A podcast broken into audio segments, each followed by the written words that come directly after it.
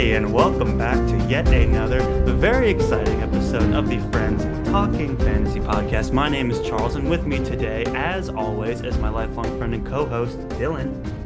I'm ready to talk some fantasy with my friends, Charles.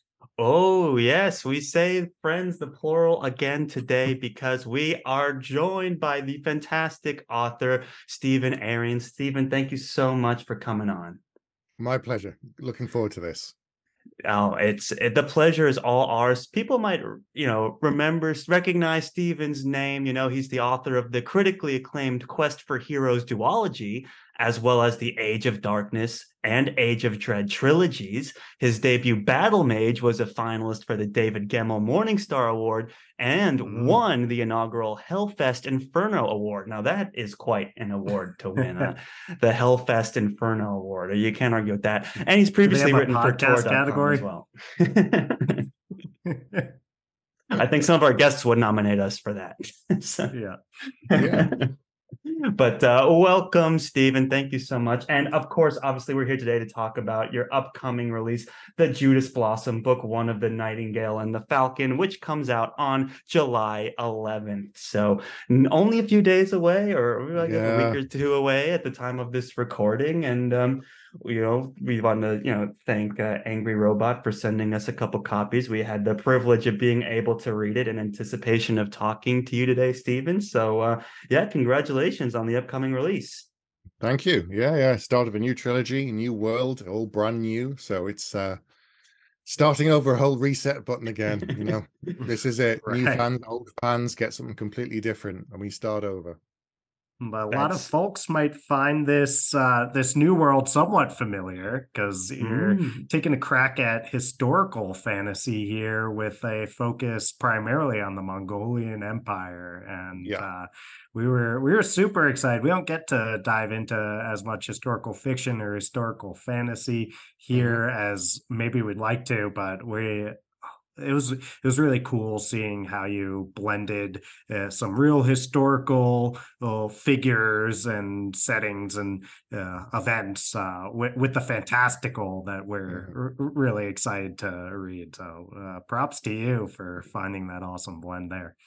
Thank you. It was a challenge to say the least. Yeah. So, what inspired you to take this such um, divergent path here and dive into um, historical fantasy? What was the inspiration for just, you know what, I'm going to write a book using like the Mongolian Empire as a reference? Um, well, apparently, I, I, I, like to torture myself because uh, it was really difficult to do. Um, I li- never want to do the same thing twice when I start a new series. I want to do something different, and I'd done two trilogies where magic was very heavy. I did the duology, The Quest for Heroes, which was based upon the quest trope, but with other things going on. And there was not mm-hmm. a lot of magic in that. And for the last so four years ago, I'd been watching a bunch of things. I'd been reading some nonfiction books about this era. Um, I don't know if you saw the Netflix TV series Marco Polo. I did, and I had a question Charles queued up about that. that up there you go. So that takes place in the same era, but a different part of the world. And you're having now that you've read the Judas Blossom, you know there's overlap with certain characters that appear in the book. Absolutely. It's not a spoiler; it's part of history. So Kublai right. Khan obviously mm-hmm. features mm-hmm. over in Mongolia and China. Such a great character story... in that show too. oh yeah, yeah. Benedict Wong, British actor, mm-hmm. fantastic mm-hmm. in that role, and of course now he's Wong in all the Marvel movies, and totally right. unrecognizable again.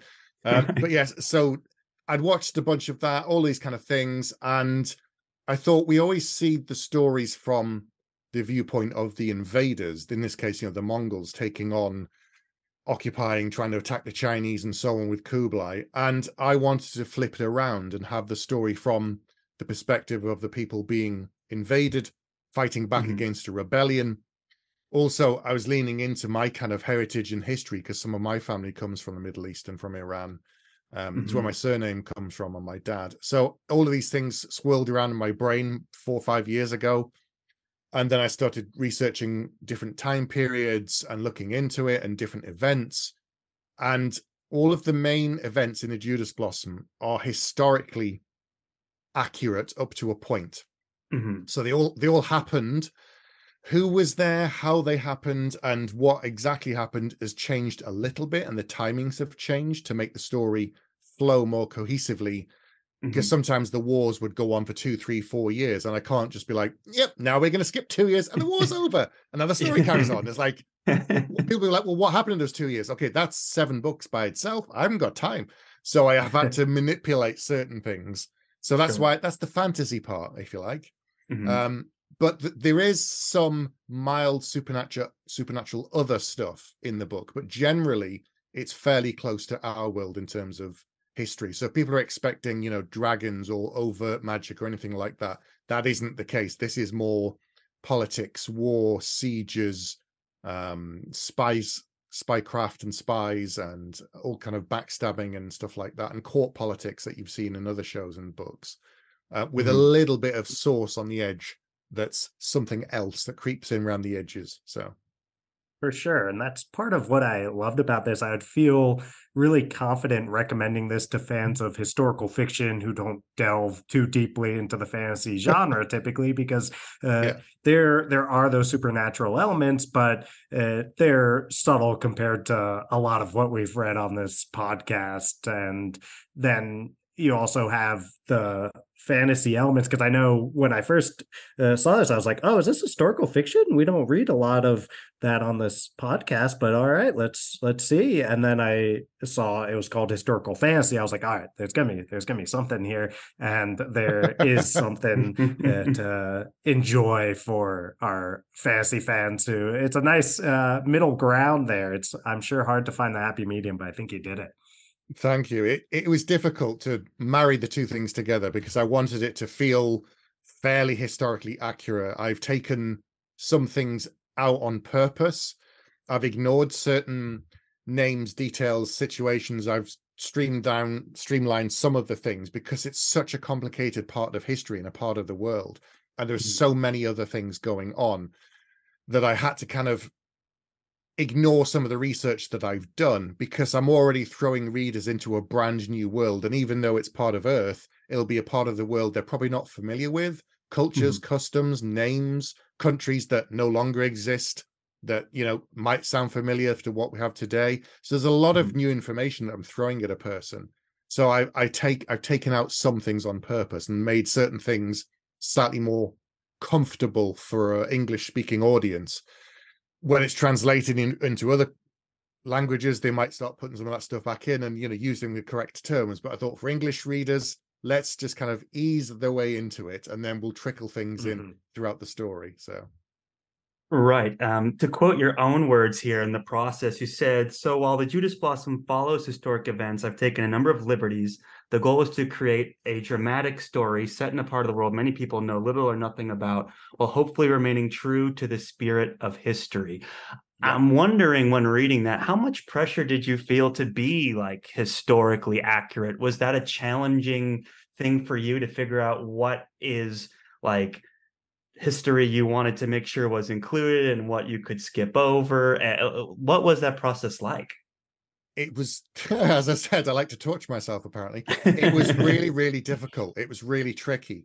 There are certain events that I couldn't ignore because they were so big and they changed that part of the world so much. Having read the book, you know what one of them is. It's to do mm-hmm. with, with a siege and it mm-hmm. changes mm-hmm a great many things. It's like dominoes that trickle and, and hit other things and carry on. And it's like I had to include that.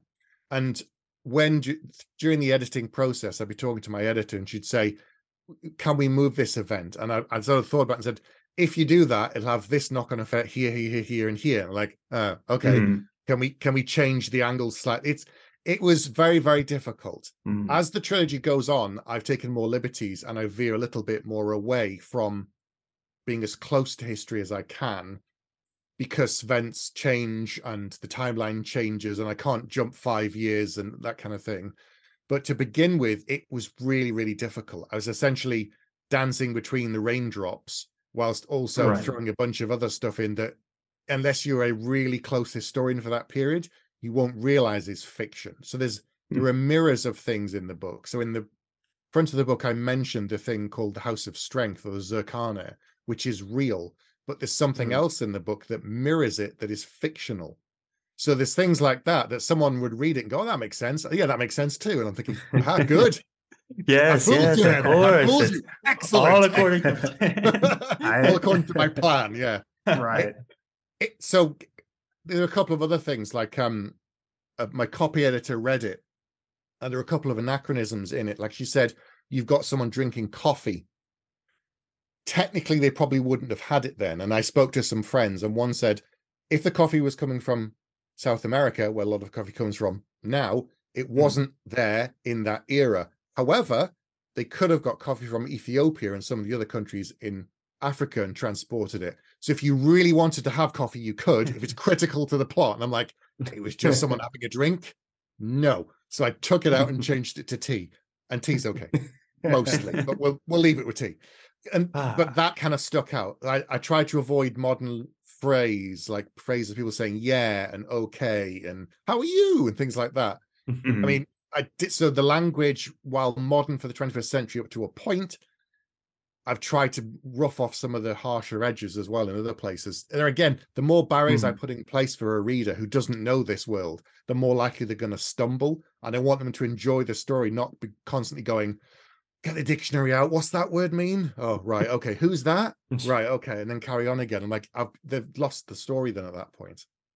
Yeah. Right. I was really interested in this idea that uh, Charles read earlier, you, you note that it's in a part of the world many people know little or nothing about. And I was like, uh, you know, a lot of our listeners who are avid fantasy readers and myself included it's like uh, we probably know a lot more about westeros and middle earth than we do about the history of the mongolian empire you know you said something in westeros we're like okay and all oh, the houses okay. and yeah, all the, the houses yeah we got it we got and, it and then here i'm like oh was uh, like uh, was uh, this an actual Khan? I'm like talking about uh, your main characters here, and I'm like, oh yes, yes, real character here. Did the and uh, Mongols so really siege that yeah. uh, city? But meanwhile, oh yeah, they took over King's Landing. Sure, I knew yeah. that. Right. oh yeah, yeah, yes. And and this year, this made up year too. yeah, this you're almost it. presented with.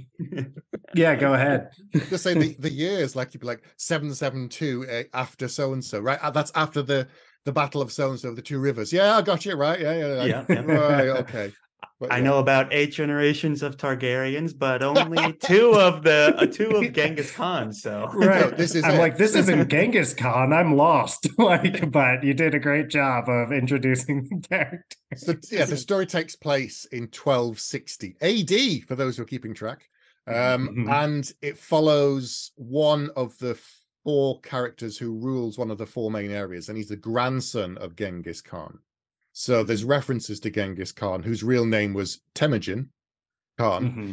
and it's he he died, and then his uh, one of his relatives took over, and then his grandsons all took over, and um, yeah, some of the main events at the very beginning happened as well. Um, someone dies, and it triggers who's going to become the next great Khan, and all those kind of things, and all those things are true. Um, and some of the really odd things in there are also true. It's not really a spoiler. There's the the silver fountain in the um, Mongolian capital, which is real. At first, I thought that hmm. can't be real, and I looked into it, and it's absolutely real. It's this wow. um, drinks wow. fountain, essentially, that was engineered by I think it was a French architect and engineer. That essentially, instead of um, having water coming out, it was different alcoholic drinks that were con- constantly permanently flow in the capital city. So you didn't need to go up to the bar; you just went up to the fountain, stuck out your glass. There you are. Thanks very much. Drink Cheers. It, yeah. It up again. Probably safer to drink than the water, you know.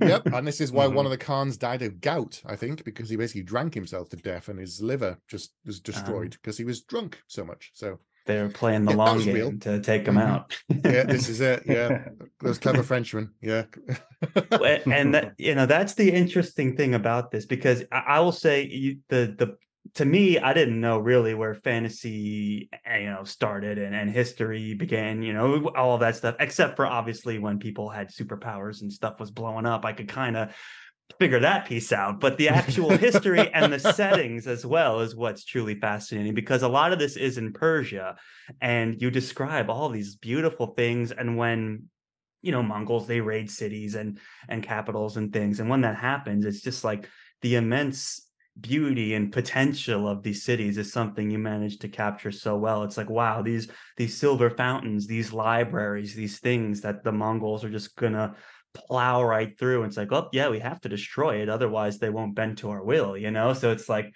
man all of this lost history as well that we're kind of reading about in here you can really it adds this extra level of connection because you, can feel when libraries and stuff explode in total fantasy worlds but it's like wow that was really in persia and that's gone now like who knows how beautiful it could have been if it was still around today like some of the things that we've lost how history could have been different you know you kind of you connect with it on a different level when you use real cities real historical events that had real fallout in the world and, and you know you do go into some um details worthy of a Hellfest Inferno award uh, when some of these sieges happen. I was Thank just you. going by the title Thank of you. the award. I, that's all I know about it. But oh, I can um, tell yeah. you about it. I can tell you about it. It's a great, it's a great award. So it's mm.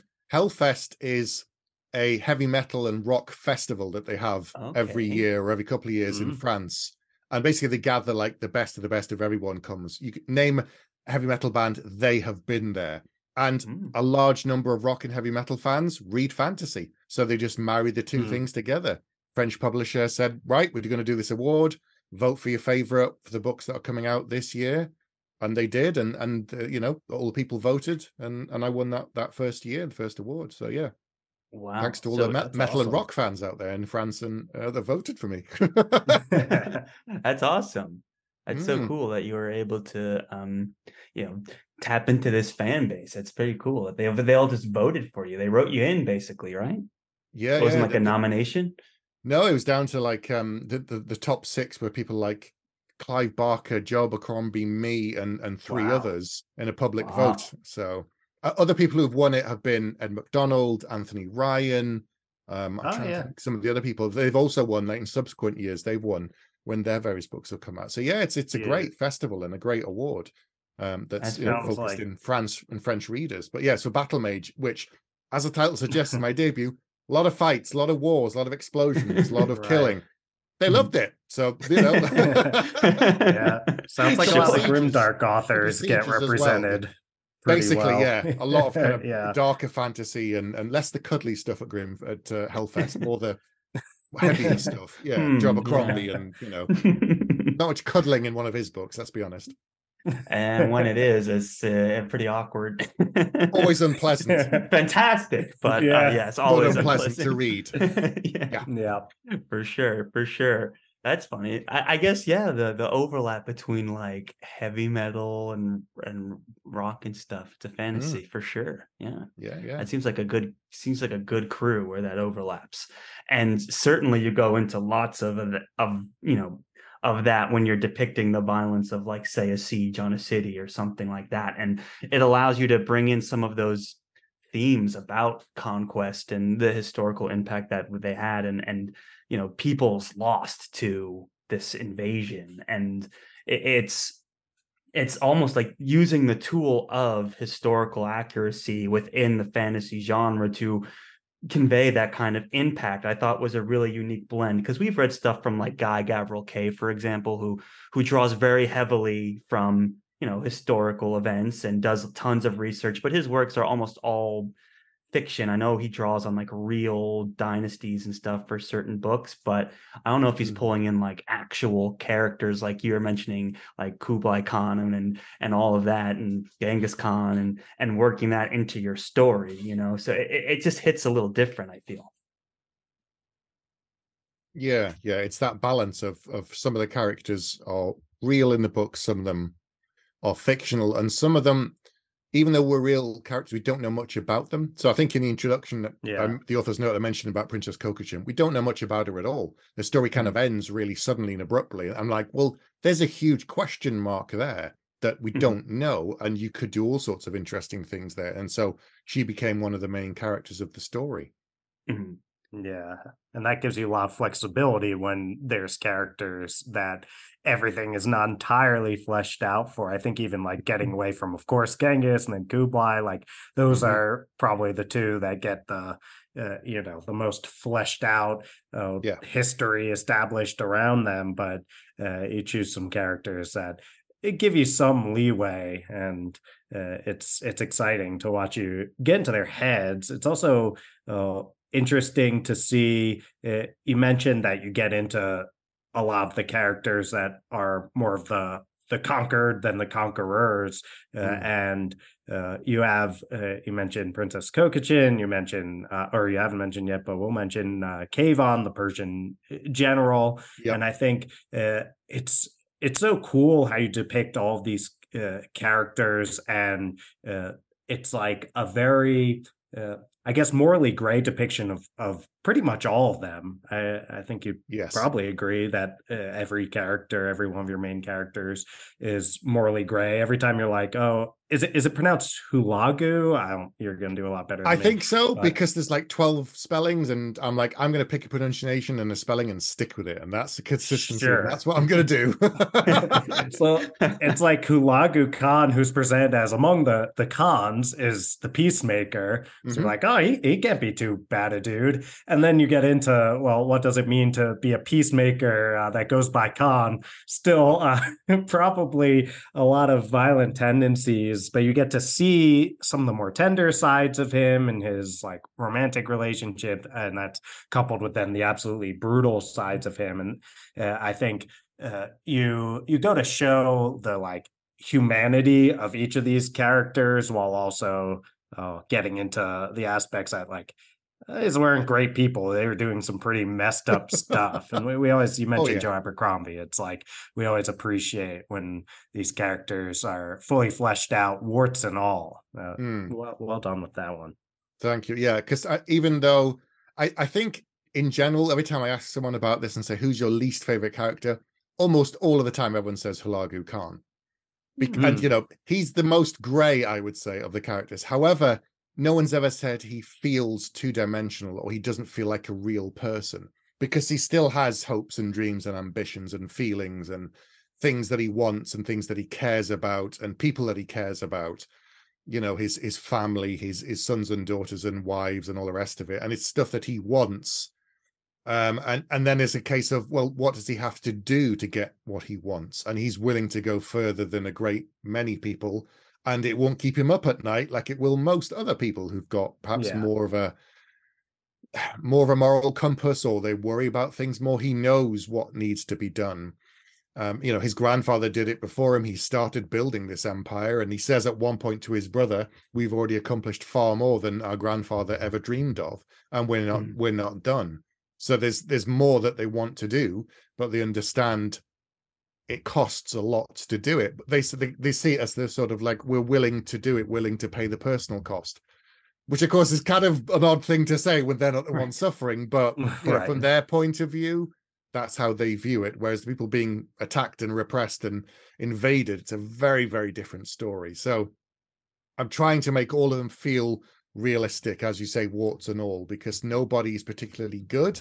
some of them mm-hmm. are slightly better than the others, and some of them right. are really quite unpleasant people. Right. Yeah. Hulagu reads more like closer to a protagonist than an outright villain too, which mm-hmm. I don't know if I I certainly wouldn't call him the hero, but he's at times he does feel like he's the protagonist or at least the the mainest of the main characters. And uh, yeah it's it's hard. You really get the opportunity to choose who it is you're rooting for which is i feel like that's a relatively rare book where uh, the author uh, says hey like uh, choose from among all these flawed characters. You have to find who's find your protagonist, who's your antagonist. Definitely like you pick yeah. someone. Because I'd say even Let's Abercrombie, it's by the end anyway. I won't get into any spoilers, but by the end of the trilogy, I'd say you can figure out at least who like the outright villain or villains are um, and then you got a mm. kind of harder choice between like uh who am i rooting for but here i don't know i don't see hulagu as straight up villain in the no. story. No. Yeah, he has those multi-dimensional aspects. He's from his perspective, if he brings the whole of the world into one empire, then it'll be at peace. There'll be no conflict. Everyone will be ruled fairly. Um, and as they said, he says sometimes to to Kaivan at the beginning, sort of says, you know, are your people suffering? Or do they not have certain freedoms? Are they not allowed to worship whoever they want? And all these other things that they did. And there, there are things in history that show after certain Mongol invaders, not him in particular, other ones, there was a renaissance of certain things like art and culture. And sometimes when they invaded certain cities, they would spare the educated, the mathematicians, the teachers, the people who, you know, philosophers, and uh, sometimes people who were brought up in front of Khans ready to be, you know, killed on the spot, came back with something witty or funny or smart. Sometimes they just chop their head off because they insulted them or they're having a bad day, you know, or they're mm-hmm. hungover from all the wine and arag.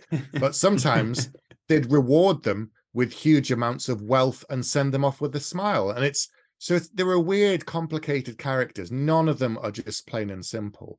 Um, mm. You know, if you've seen Kublai on on the TV show Marco Polo, and of course Hulagu, they collected people in their courts, all these odd and weird people that were interesting. You know, Marco Polo himself was essentially a slave for something like eight years whilst he was in the court of Kublai Khan. He wanted to go home and return to Venice, but like, no, you have an interesting way of talking about things and seeing the world, which is true. You will go out and do things for me and come back and tell me what you've seen in your clever and poetic way. And it was only mm-hmm. eventually after he delivered Princess Kokochin to Persia, he was allowed to go home and return. And I don't think he ever left again. Um, but it's one of these things that he was he was a slave right. in all but name, even though he slept in a nice bed and he had servants and all these other things. But they collected oddities and collected peculiar people. But then on the other hand, they'd invade a city, slaughter thousands, create towers of of heads, and mm. you know, just monstrous acts. And I think it was I don't think it was Genghis Khan, but one of the later Khans changed the atmosphere of the Earth because they killed such a large number of people on the planet Earth that the number of dead changed the atmosphere that like the oxygen wow. it was one of these ridiculous things like how many people had to have died for that to have happened? And then you start thinking yeah they did turn the river red with the number of dead people at a certain siege. That was real. That actually happened from the number of dead bodies. And you start to think how many would that be? And so believe it or not I've toned down a number of events in the mm, book. Mm. Some of the some of the really really hard ones I've toned down, and I still get comments from readers and my editor occasionally going, "Oh my god, yeah. oh my god!" I'm like, "Right, history. It's a part of history. Go back and check." Yeah, you know? yeah. I'm trying to tone it down here, and and that's but the interesting thing I like about Hulagu, which to me he's like in my reading experience of the Judas Blossom, I'm like, okay, this to me is kind of like trying to understand the philosophy behind this Mongolian like desire to just rule the world and what that even like what you have to be like as a human being or as a culture to be so committed to that like just marching on beautiful places and leveling them and killing a bunch of people so you could conquer it because it's next on the map. And then Hulagu's like, and then we'll go to this place, and then we'll go to this place. And it's the the drive mm-hmm. to to do that and trying to understand like why that is just the destiny of the Mongolian Empire, right? To to to unpack that is one of the interesting things about understanding Hulagu's like complex character in the book. It's yeah, he's someone who is very smart and very open-minded and very you know in in terms of like logistics he's he's got his scientist guy he's got you know he's willing to listen to his wife he's willing to you know strategize and and be patient but then also he's just got this urge to hit things and, and kill people you know? So it's this interesting yeah. combination that you're like wow what a wild period in time that these guys almost took over the known world you know? They were very close yeah. So like the, the stuff to his wife, that's real. She always traveled with him. Whenever they conquered various countries, they absorbed some of the army into their own and they'd fight for them.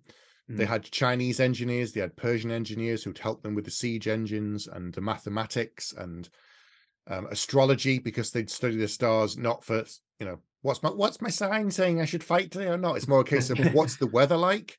What's mm-hmm. it going to happen in two weeks? Is when is winter coming? Obviously, they can't march during winter. They've got to look at harvest. They've got to look at food production, all these things because they marched with their, you know, on horseback. They moved so quickly. There's the Silk Road. There's transporting goods across the world. All of these things combined that make these characters based upon the real people, such fascinating and interesting ones. And it's I don't think it's in the book, but Hulagu did this in real life. He sent a number of letters to various people, kind of saying, "You should surrender now, because by the time I get there, you've seen what we've already been done. It would be in your best interest to sur- you know, surrender." So he wrote to the Pope. He wrote to the King of mm-hmm. France mm-hmm. that this is part of history, saying, "You know what's coming. If you if it's good for you, how about you surrender and just give up Rome and say you'll come to me in my court, Pope, and bow and bend the knee." Like they, he didn't fully understand things, but equally he'd sit down and spend hours talking with a Buddhist philosopher because he was interested in it. And it just such a weird, weird, complicated character. So then you put them on a horse and he'll quite happily chop a hundred people's heads off because he loves doing it. Right. So and then you, not none of them. It's one of those things where it's like, is there ever really being done? You know, because let's say there's nothing left to conquer. He's still like, if he gets worked up, he's gonna punch somebody or something and it's like what happens when there's no one left to punch buddy like it's almost like yeah. by achieving the goal you you know you're almost dooming yourself in, in a way. It's the pursuit you know? And so mm. there's some of that there's some of that in hulagu of like oh i just need to get out there and i just need to go go go. But then you know there's sometimes where his logical brain comes in and and you know where he's, he's getting advised otherwise. And it, it, it's an interesting blend that it, like so weird to imagine that like existing in history. It's something so complicated it has to be real you know? Yeah yeah yeah. So I, I pulled on a lot of things to try and make it as feel so hopefully you can't see the seams either. Unless you're really knowledgeable about this portion of history or this period you won't know what I've made up apart from a couple of obvious things, but the rest of it, I've I've hopefully blended it together, so you can't be like, oh, that that's not real and that's not real, and that you know. Well, I'm going out of my feel... way to not learn about the Mongolian Empire, so I can well, until the last book is by out. all means, yeah. yes. Yeah, afterwards, I'll compare. I'll enjoy comparing stuff. and contrasting, but I'm like, oh, no mm-hmm. spoilers, mm-hmm. no spoilers to the, the Nightingale and the Falcon. I can't have it. I can't. Yeah the only spoilers I have is what I uh, modern day. I know Mongol isn't everywhere, so uh, something happened. mm-hmm. Yeah, yeah, definitely. but uh, that's as far as I'm willing to look into it. So, mm-hmm. th- as much as we are drawing on history, you're also bringing in the fantastical into this story, and you know, without getting into any spoilers, you do have Hulagu's youngest son, Temujin, who um, you know, you're saying he's delving into something far more powerful and dangerous than they could ever imagine. So when you knew you were going to bring in like a fantastical element, a magic system, how did you go about creating something to fit seamlessly into real historical events and historical characters? What was the process like of creating this particular magic system? It was so the root of it is actually based in fact, which is why mm. it also parts of it will feel familiar. There's a defunct, defunct splinter of an old religion that some of the names and some of the things I talk about were reused by this defunct kind of sect that doesn't exist and it hasn't existed for hundreds of years. So, based upon reading about this, I thought, hmm, that's a bit that's a bit odd. That's an interesting kind of thing. Wonder wonder what happened to them. And mm. they, we didn't know much about mm. them, and they didn't have any churches, and they didn't have any priests. And the more I started to delve into it, the more I questions I asked, like, well, well, why not? Why didn't have any priests, and why don't we know much about them, and what where have they gone, and what happened to them? And then I started thinking about how the Mongols were kind of very open to various religions. They'd let people pray to whoever they wanted up to a point in certain parts of the Mongolian Empire. The longer it went on, other parts converted to Islam very quickly and just kind of like spread like wildfire. Eventually, the Golden Horde was completely, uh, completely uh, became Muslim and that kind of thing. But to begin with, they were a lot more open. And so it was in delving into this kind of part of history and this thing that I there again I knew nothing about. And during my research, I thought, oh, that's a that's an interesting angle. And I started building upon what was already there again. So I, I don't want to say what the the splinter of the religion is because that will give away some of the things in the book. But it doesn't explain the magic system. That came from me, and it's not a spoiler to say as the story goes on in the rest of the trilogy, you will find out more about this thing. There's things that crop up. Um, there's other people that crop up.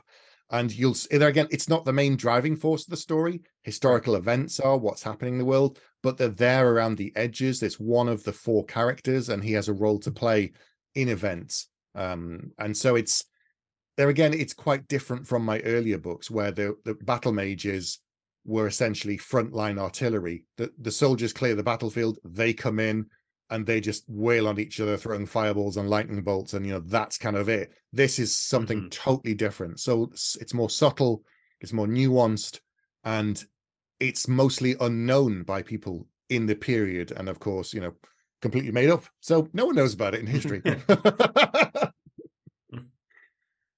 yeah, well, it's uh, it's interesting. I I also will refrain from spoilers, but uh, I feel like you you did a great job of uh, getting a lot of action and war events and politicking. All this happens in the first book, but I feel like you like you're ready to really take off with the second book and where it feels like it's one of those where the uh, like the ground is laid like we are set for things to really go next. So i'm i'm curious how'd you uh how'd you find the balance of uh, having a first book that's extremely entertaining while still allowing it to serve this this setup role because I I found there's some other series that we've read where the first book is just like all set up and there's not really a lot of events that uh, take place. And then there's other books where it feels like they blew through their entire idea in that first book and you're like i don't know where this is going the second but i guess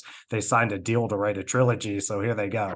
So how do you find that balance with uh, writing a first book so with, with the with doing this set in a part of history and it's based on history there's no kind of easy access uh, you know off ramp they all live happily ever after or they all live terribly ever after because history just keeps on rolling so I had to, when I started writing this first book, have an end point in mind for the third book.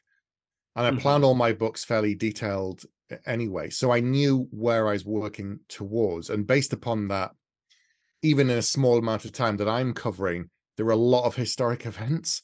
So I'm not going to run out of things to pull on. Unlike other people, as you say, they might blow all ideas in the first book. I've got tons I can pull on. If I'm if I'm stumbling or struggling, let's go and have a look at what's happening that year. Oh, right, there's 20 right. things I can use.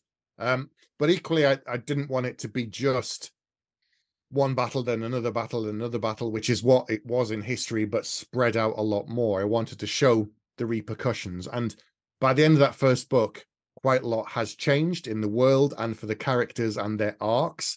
And it's the same in the second book and the same in the third book. So every time something is changing quite a lot. The status quo at the end of every book is quite different. And I know sometimes people say the second book can feel kind of like it sags, like nothing happens. Mm-hmm. I don't think you can say that about a lot of trilogies, but this one, there's so much going on in every book. It's really not true that the plot is constantly moving, everything's constantly changing. Just from at the start of the Judas Blossom to the end, you've seen them change ter- territory, move around, go to other places. Characters have, have you know gone through various arc things have changed. Some of them aren't there anymore. And it and it just and it carries on in that way. But it was finding the balance. Originally there was another battle in the first book but we took it out because it just felt like it was a bit too much and it just felt like it was becoming too much more about just a pure war and action book where it's focused on the characters around war and around conquest but it shouldn't just be right we're done with that one now let's go to the next one and fight the next one you know, I love writing mm. battle scenes, but as you said when you spoke to Joe, it's like once you've written 20 battle scenes and you get to write that 21st one, got to do something different. It's got to do something interesting. It has to be something right. special. And you know, I've done a lot of war and action books already with my previous ones. So I'm trying to do something different every time and show something, um, if possible, that we've not seen and make it important to the overall story, not just yep, they've conquered another city. It's like, well, so what? What does that mean? How does that change things for all the characters? Um, there's a turning point with Temujin you've read where something happens and he thought, oh great, I've I've I've done this thing and it's a good thing and it turns out to be a terrible thing. And he hadn't thought it all through. He hadn't thought about the repercussions of what it means to the war and his father and what next. And it's like, ah, okay. So it's it's it's that kind of thing. It's I wanted to put a lot of stuff in this book and move things forward, but not make it just feel like a sort like a one constant battle from start to the end of the book. Mm. Yeah, so much of like Temujin's arc, it's it's a lot more personal, even though the stakes and things that happen are mm. uh, at the level of like shaping and changing nations and empires. Uh, it's uh, really much more grounded in his relationship with his father and uh, ways in which he'd like to earn his father's admiration, respect, love, all, all of those things. And uh, I think uh, that's uh, uh, that's where the best parts lie for me are in the the characters' personal journeys, and and also uh, you get into this politicking that our our Game of Thrones fans would appreciate. All these like conversations happening behind the scenes, uh, um, and I'm I'm assuming a lot of these aspects of of betrayal and uh, the like uh, the kind of stuff happening that we're describing uh, there with the politicking, uh, I assume that plays a role in why you went for the title "The Judas Blossom." I'm still I'm curious because I'm uh, when I first saw the Judas Blossom as the title, I'm, I'm such a fancy reader used to like okay this is going to be some sort of like magical artifact that is going to be ridiculously powerful and blah blah blah. So i'm waiting for them to find the judas blossom this uh, you know uh, one flower to rule them all. But it's uh, that moment never quite comes. Uh, so it's more thematic the name and i'm curious yes. to hear you in the most spoiler free way you can get into it. Like what motivated the title? I don't know how much like because sometimes i guess the title uh, is is a group process with uh, other folks but uh, did you have control over the title? And uh, if so what went into the naming of this book? So this is the first title in the first series where the titles haven't changed from what i originally pitched which is okay. quite uh, quite interesting. Normally, I pitch a title mm-hmm. and it's like, oh, well, we need to tweak it a little bit. Okay, so the title in this case refers to a, a poem by a Persian poet called Ferdowsi. That's where it comes from. And the poet, uh, the poem is quite a long one and talks about various things. The title, as you say, has other inferences. So it refers to the fact that it's a Persian thing and the book is very Persian influenced and inspired. Um, it, the idea of Judas is obviously betrayal, and there's a number of betrayers and being people being betrayed in the book. So that's what it refers to at the same time. The title of the series, The Nightingale and the Falcon, refers to the two national birds of Persia and mm. Mongolia. So the nightingale is the national bird of Iran, and and, and the falcon is the national bird of Mongolia. So suggests this kind of war, this ongoing struggle between these two nations, and that's what it's from. Um, and there are two parts in in each book that have a line of dialogue or a line of poetry, a line of something from someone that references what's going to kind of happen. So there's a thing to Sun Tzu, and there's another thing from Rumi in the book, and it's the same again. So the book two title is got a working title, and so far we're okay with it. Hmm. and there again, there it's not. Uh, you won't be looking for the thing, but it's referring to something thematic and the same on the third book as well. So don't be looking for the artifact for book two and the same for book three.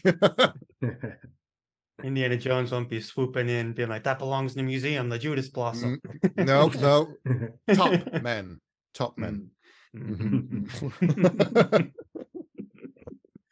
So yes, the it's ominously titled Book One of the Nightingale and the Falcon. What is your plans for the series? Are we doing the classic trilogy, or have you like how far ahead have we thought of? Have we? You said you're an intense plotter, so I assume you have the yes. whole book series in mind already. Yes, it's it's a trilogy. Um, I wanted to do it as a trilogy so that I would know have a good ending point and i think doing it in three books is is a good way to do it i could I could have done a lot more. I could have done, you know, four trilogies connected over this period and only would have spanned like two years. But you know, if this does well and it does and people are interested, there are plenty of other stories to tell within this space, within this part of the world. So book two is written and it's done, and we have a working title. That'll be out July next year. And I'm sort of halfway through book three, and I'll finish writing book three by Christmas this year for 2025. So mm then we'll see what happens next. But yes, I've, right. I've planned everything. I'm ready. I'm I'm kind of in the. I feel like I'm in the home stretch, even though I've just passed the halfway point on book three. this has been sort of you know four or five years in total from planning and making notes right up to now uh, and by the end of it it'll be kind of you know seven years when book three comes out i will be done i'll be ready when book three comes out i'll be like did you just what now oh yeah yeah, yeah. Uh, remind me what happens in that because yeah, i would have been yeah, two years into something new at that point you wait, know was that really history or did i invent did i make that up? I mean i should get a book and check that. Wait wait you know. Yeah it's gonna be it's gonna be a thing. But yeah i'm i'm i'm getting there. I'm nearly done on on book three. Um yes a trilogy and then we'll see. If if, if the world does well the stories will well people want to see more from these characters there's plenty of scope to revisit it that's for sure. I mean, yeah, you st- this is only 1260, you know, you've got a whole you've got 100s mm-hmm. of years to come through before we catch up to modern day. yeah, there's a there's a lot of stuff going on. Countries rising and falling, empires rising and falling. Oh Absolutely. yeah. Oh yeah. Absolutely. So is your hope then to continue with more of the historical fiction, historical fantasy uh, type stuff in the future, even uh, you know, oh, stuff other than the Mongolian Empire? Are you are you enjoying this? I know you said that you like to torture yourself, so I, I, guess the answer is yes. But uh, yeah, you are you thinking of sticking in that realm uh, in terms of the historical fantasy, or are you looking maybe to get back into the more traditional, uh, straightforward fantasy? My plan at the moment is to do something very different next again because I need to have a bit of a rest from this because it was so intense with the research that even though it is fantasy, I had to do a lot more research. So the other day, I needed to get a character from point A to point B. And if I'm doing it in a fantasy book of my own creation, it's like they get on a ship, they get on a dragon, they ride right. a turtle. What does it matter?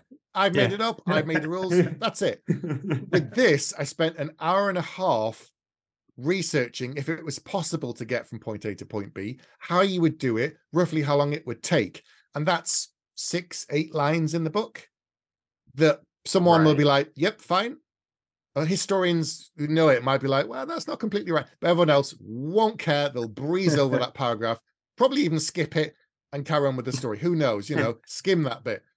But that took me an hour and a half so it's been intense writing this trilogy for other reasons. I've, I've not missed a deadline. Everything's been fine, but it's taken me a lot longer. So I want to do standalones next, if possible, very radically different ideas, experiment with a few different things.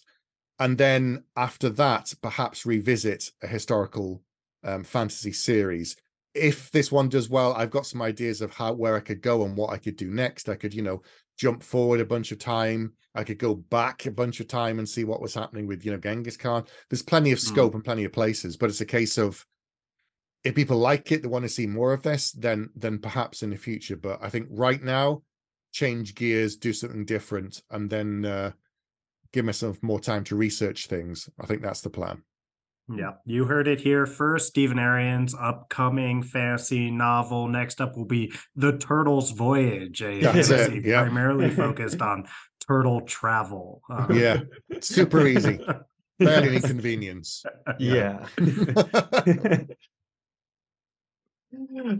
Gosh, it, I'm just. It, it's so interesting. Like the like the inspiration in which you like you drew on to create this story and almost like the the selective constraints you chose to put upon yourself to create the story. Like it has to be accurate in these ways but not these ways. I'm going to do this but not this. It's almost like a um, it's like an interesting setup to create a book. It's like, hey, here's the rules. You got to write a book. It's got to be about these characters, but you know, you can't do this, can't do that. It has to be accurate. it, and, and, and, in that kind of pressure, you know, you're you're creating um, a, a, a work of of fantasy, you know, a total a work of fiction, and I, by by focusing on the characters you had mentioned that earlier and to me i think that's like mm. a big part of to me the success of the book you know dylan and i all of our favorite books are are character driven and and thematically driven and and i think that is a very rewarding aspect of this book is, is, that you do in all of these eh, you know history fantasy uh, different different nations, uh, espionage, you know, all of that stuff. Mm. It, it comes down to the humanity of of the characters and the the constraints that they were put under. You know, there's romances that are that can or can't form based off of pressures and society things and there's things that people want to do but can't do and there's things you know people do things you agree with and then things you're kind of confused about it and, and that's what i think you know really drew me to the series and um like I can't believe Hulagu is most people's least favorite character. I'm still also kind of caught up on that a little bit because it's like he's like the main guy, you know. Like I'm tripping over myself thinking about that. But uh... it's also uh, like it's. It, I think it's always interesting the framing of those kind of questions because sometimes it's like, well, least favorite character. It's like, well, uh, Hulagu's probably the the last guy I want to like spend the day with uh, in mm-hmm. case mm-hmm. you know he gets angry about something. But uh, at the same time, mm, he might be the most compelling character for me mm. because of all those aspects we're talking about, how multifaceted he is, and how much time we get with him and get to know where he's coming from.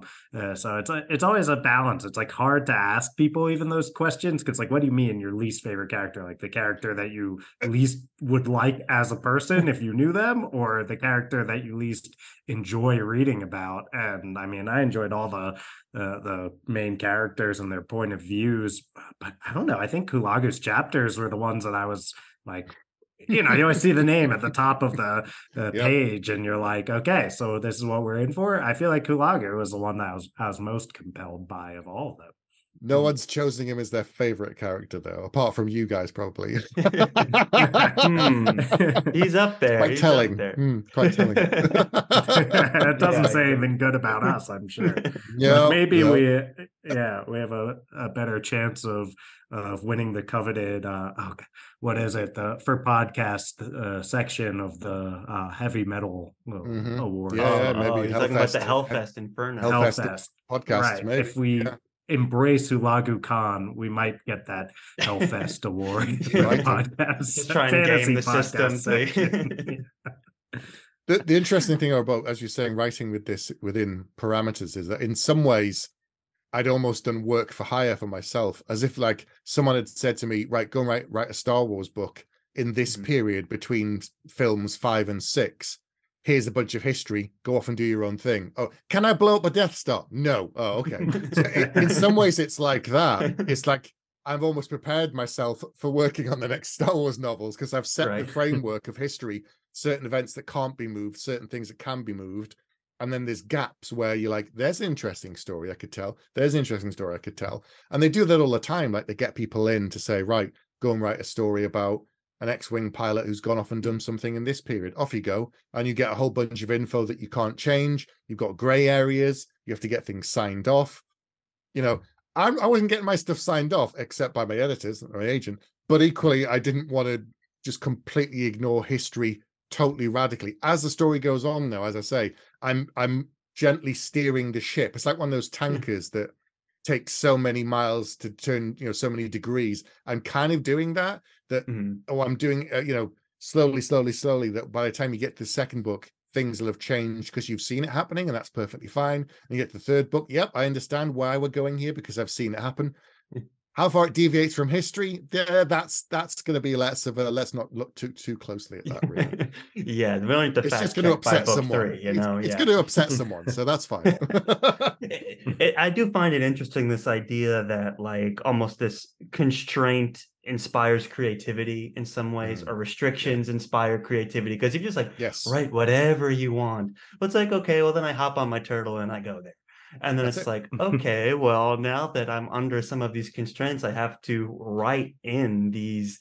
creative ways in which I'm going to get there. And now I have to consider what would my character feel if he realized that all of a sudden it's de- December now and he can't go where he wants to go because it's mm-hmm. too far away. You know, like he can't just get on. He doesn't have as many. If he had a turtle, he'd certainly get on it and go right away. He would love nothing more, but uh, he can't, and that's frustrating. You know, so it's kind of in those constraints and that you you've kind of found ways to inspire some of these creative moments and I, I, find that really fascinating and I, you know i read about it in other authors works and even in like you know shows and and in stories and things star wars is another great example where it's like you kind of write mm. yourself into a corner sometimes you kind of creatively bankrupt yourself sometimes but other times it's like hey you now have the inspiration to tell a unique story in a unique point of view in a unique period of time what could that be like mm-hmm. if you commit to that idea? And you really get to when you're character focused like this book is you get to really push out some interesting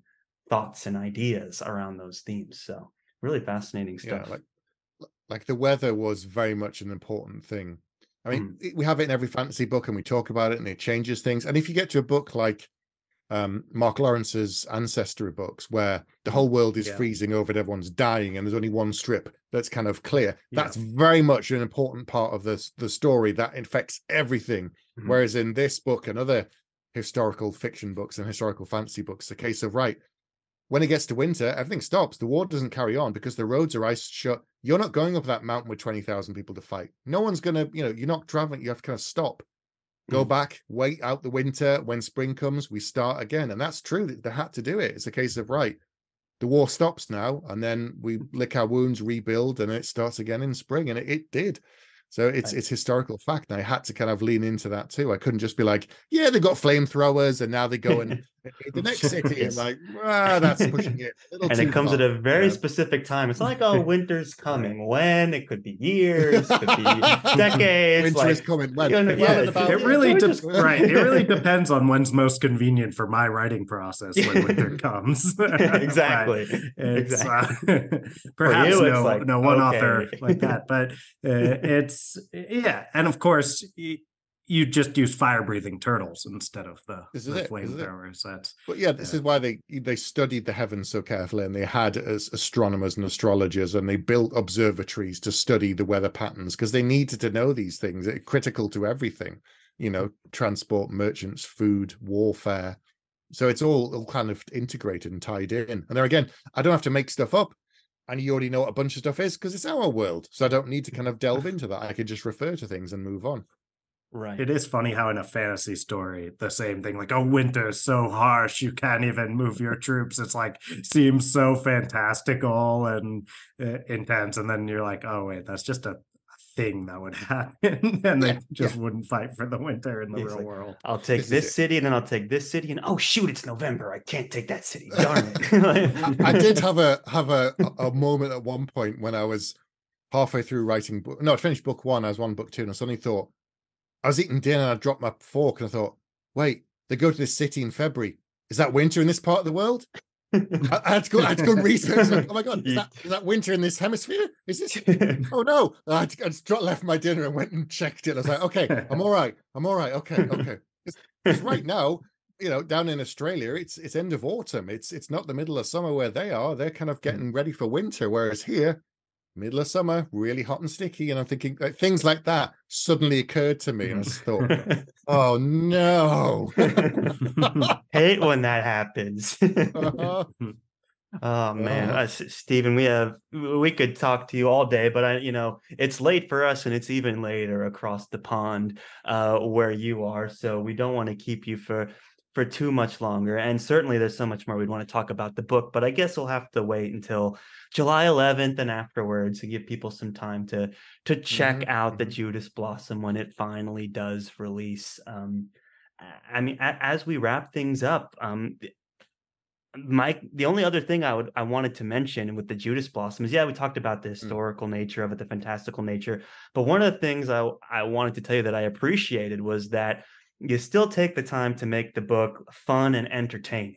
so, so thank you for that because I feel like sometimes you read these fantasy books that take themselves down this path of it's about the Mongol Empire. It was a very serious time. People were getting killed. It was sad. It was like, yeah, but it was also kind of like shocking and entertaining and there could be fights and battles and stakes and we can still mm-hmm. be entertained by it we can be shocked and appalled by it and feel bad yeah. about it but we can also find the entertainment value in it and that's something i want to make sure listeners know what's in store for them because you, you do get the exciting battle scenes you get the exciting like combat scenes fighting scenes you have warriors you have politicians it's it, it is a very fun entertainment driven book as well so like that was a very impressive balance to strike and uh, like I, I, just was appreciative of the fact that you're like, yeah, and then there's a cool hand-to-hand combat scene here, and then you know, yeah, then there's a cool like duel here, you know. Like I'm like, yes, thank you, I appreciate that.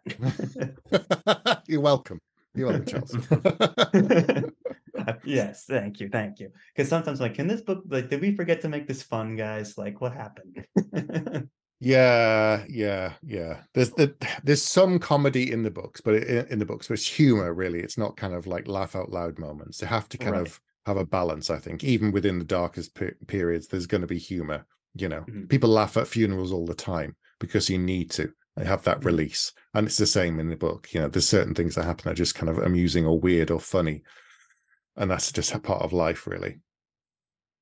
Well said. Well, um, Stephen, again, thank you so much for coming on. I, I think we'll wrap it up around here. But guys, be sure to check out, you know, check out the Judas Blossom on July 11th, and then you know Stephen has several other books. How many nine books are we at now? Is this the tenth? Yep, book? this is number this is number nine. Yeah, this is number nine. So so much to read beyond that too. So you don't want to miss any of that. I mean, guys, come on, think of it the inaugural Hellfest Inferno Award with Battlemage. If you have not yes. read that, what are you doing? Let's go. Rock Especially on. Especially our heavy metal fans out there. I mean, Come on, man. You got to get on if, this right If now. you're listening to this and you love heavy metal and you haven't read Battlemage, like, what are you doing at this point? Like, no. you, we, we've hit the target demo so perfectly now that you just got to check it out. I know I'll be checking it out. Uh, I, am metal fan adjacent personally. I, have been to many shows. I've have friends who are in metal bands, so I, I do appreciate it. Uh, it's been a it's been a hot minute though.